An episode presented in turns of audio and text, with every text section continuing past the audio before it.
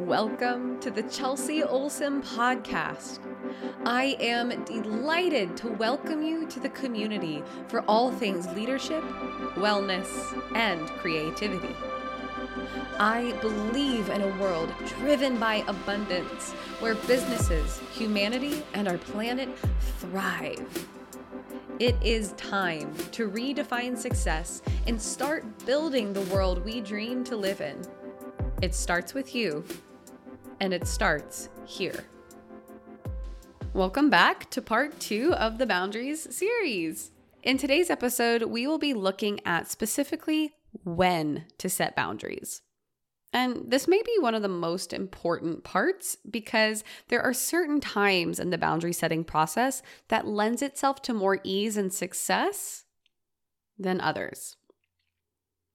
And many times people start to set boundaries at the wrong time and find themselves experiencing a lot of difficulty and fear and obstacles.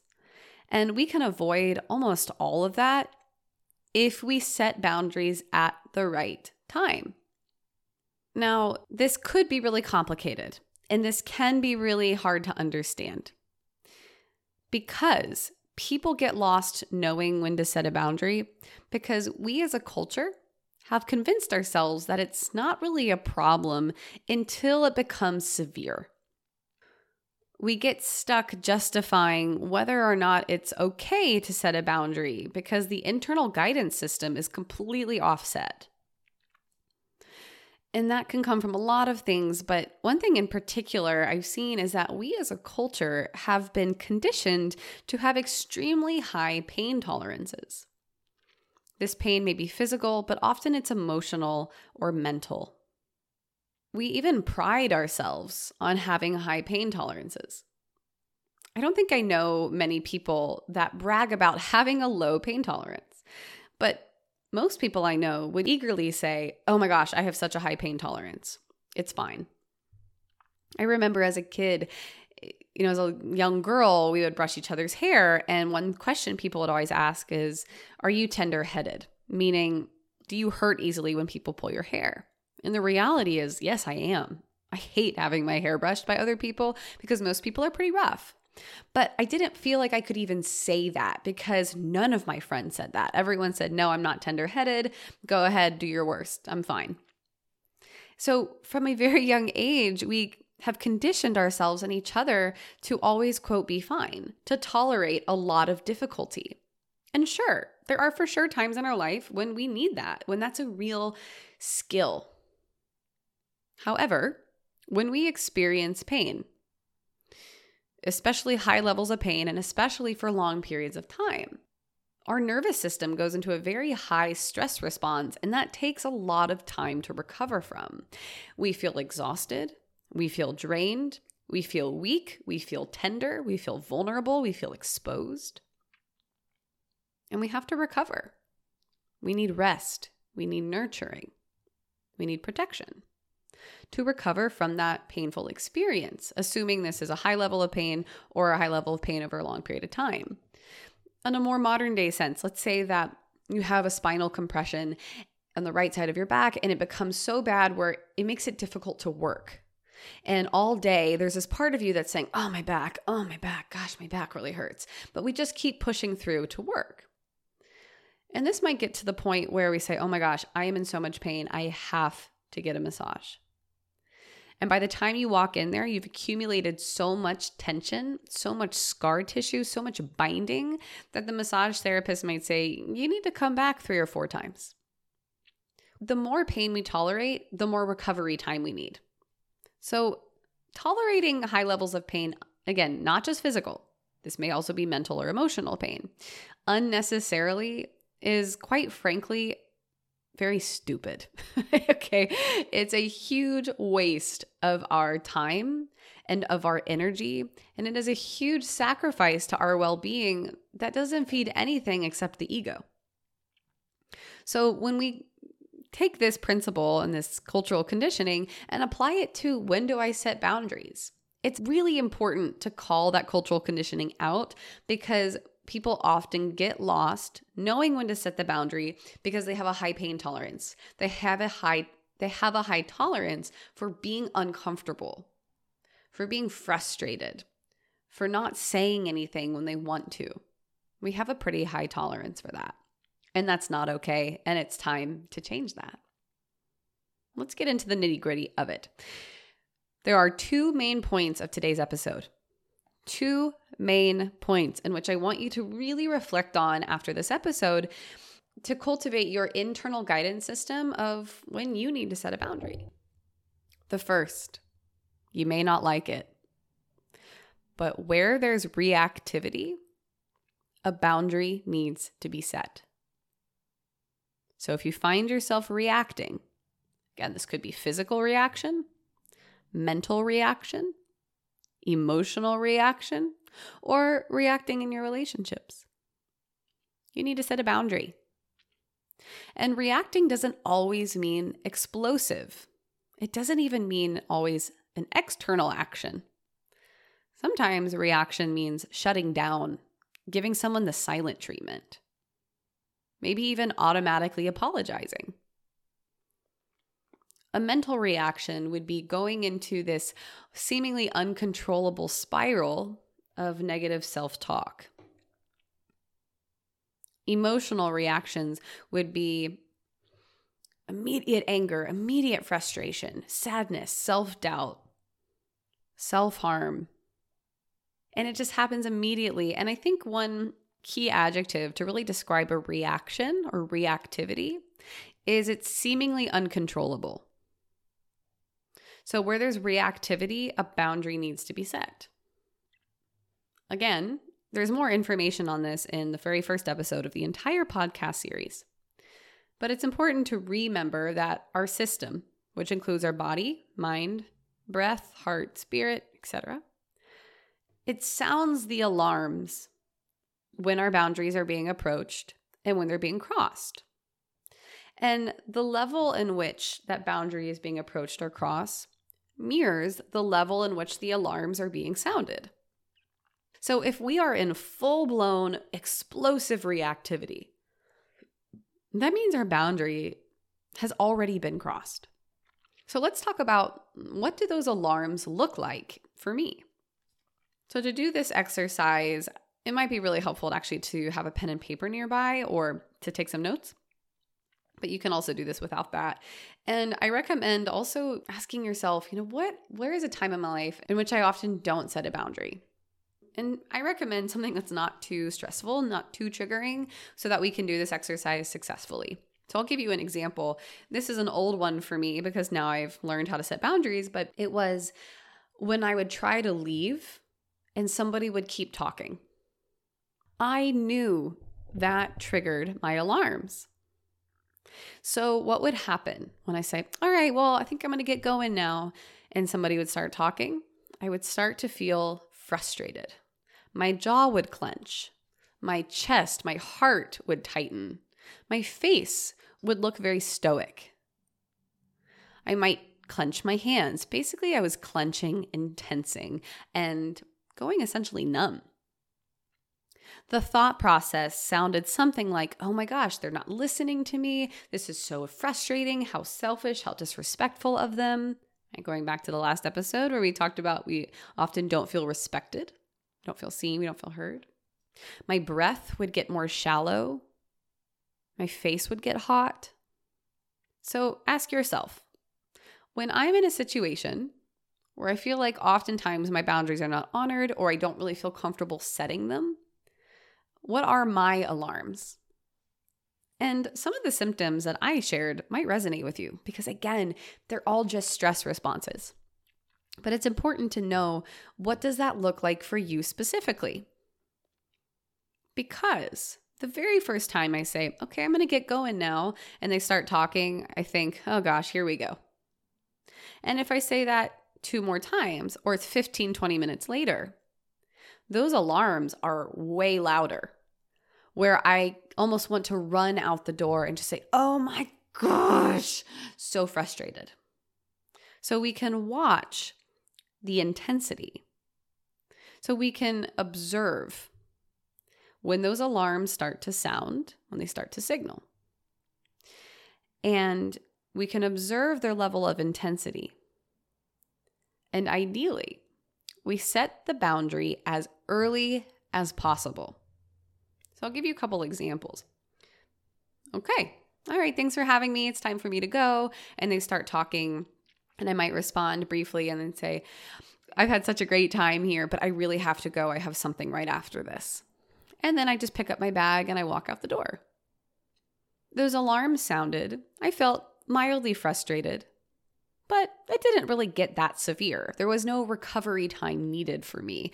And I was able to set the boundary kindly, clearly, and effectively. So, the other example, the other option is I wait until it becomes severe. I start off with saying, All right, thanks so much for having me. Time to go. They keep talking. 20 minutes goes by, 25 minutes goes by. I am not listening to a single thing they're saying. I'm just clenching my jaw I'm putting on a fake smile. And inside, I'm thinking, oh my gosh, I am annoyed. I am angry. I am frustrated. I'm watching the time going by and thinking, I'm going to be so late to this thing. They are wasting my time. And I have literally, this is not just some contrived story, right? I have literally in those moments exploded and said, I have to go now, and stormed out the door. So, which is kinder? Which is more effective? When I just briefly interrupt somebody in the beginning and say, I have to go. Thank you so much again for having me. This was lovely. Or waiting until it becomes severe and exploding, reacting. And I walk out of that house and I blame them and I get frustrated and I'm angry and I don't ever want to spend time with them again. Which is more effective and which is more damaging? Obviously, the one that is more effective is the boundary that is set the soonest. Because A, we're not being pushed so far. And because of that, we can set the boundary more effectively.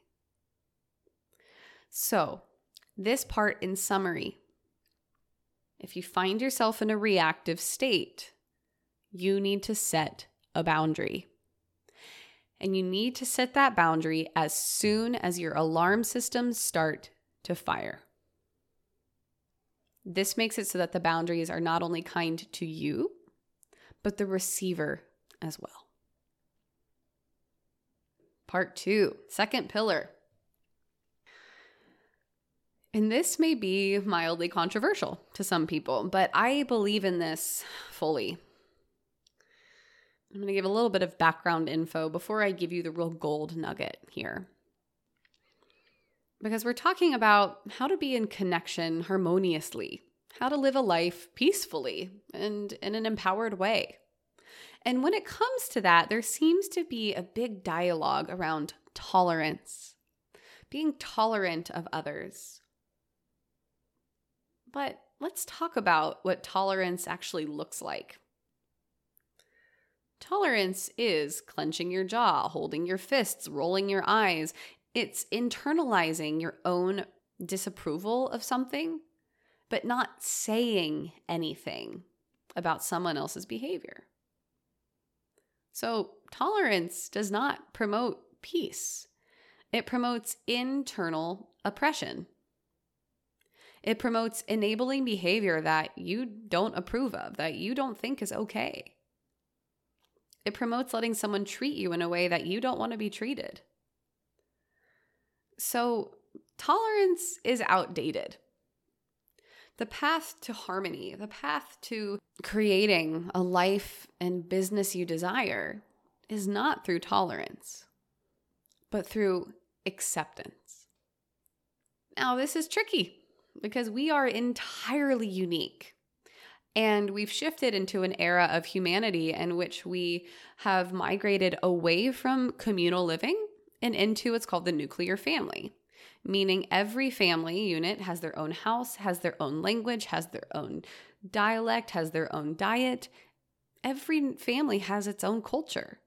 So, how on earth can we expect all of us to agree on everything to the point where we always get along? It's completely unrealistic. But we don't have to agree to find acceptance.